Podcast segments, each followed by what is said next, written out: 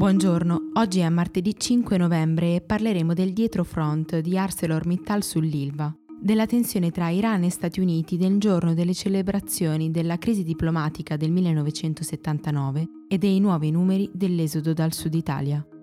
Questa è la nostra visione del mondo in 4 minuti. ArcelorMittal, il colosso indiano dell'acciaio che nel novembre 2018 aveva chiuso l'accordo per l'affitto e l'acquisizione delle attività dell'ex Ilva, ha comunicato ieri di voler rescindere il contratto nei prossimi 30 giorni, restituendo allo Stato l'acciaieria di Taranto.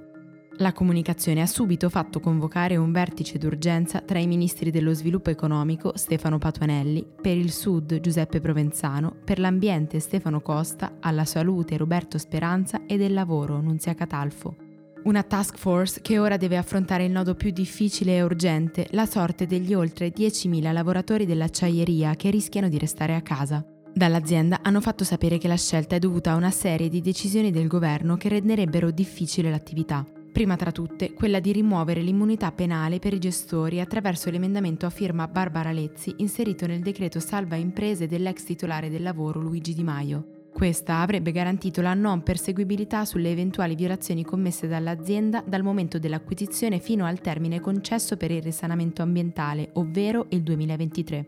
Peserebbero però anche la crisi ciclica del mercato dell'acciaio e un recente provvedimento del Tribunale di Taranto, che potrebbe imporre lo spegnimento dell'Alto Forno 2 per interventi speciali in seguito alla morte di un operaio nel 2015. Secondo alcuni esperti, infine, questa potrebbe essere in realtà una tecnica per mettere pressione al governo in fase di negoziazione.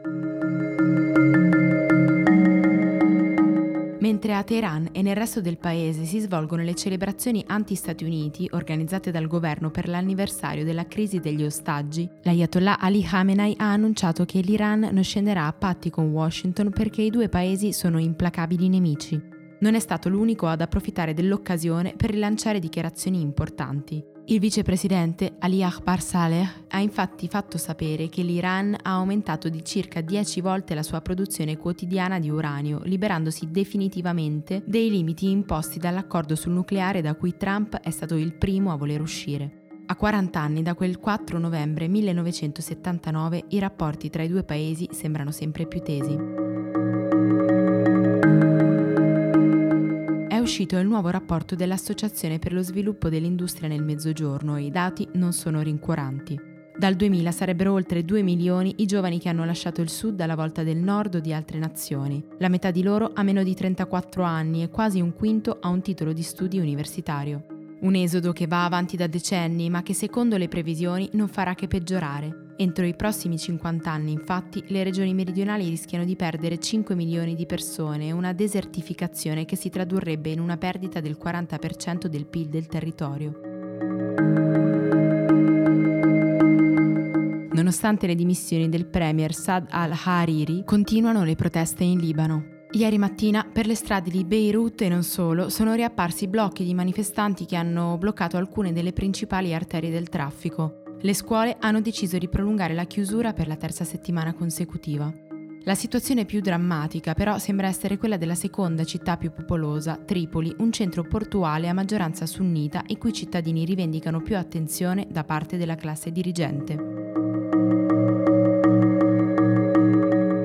Secondo Human Rights Watch, in Arabia Saudita è aumentata la repressione dei dissidenti dopo l'omicidio, diventato caso internazionale, del giornalista Jamal Khashoggi.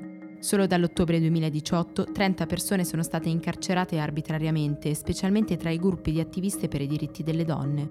Non si tratta di un fenomeno nuovo, ma il principe Mohammed bin Salman sembra ora disposto ad utilizzare nuove tecniche per mettere a tacere le critiche, dall'estorsione alle tecnologie di sorveglianza digitale. Oggi è tutto. Da Antonella Serrecchia e da Rosa Uliassi, a domani.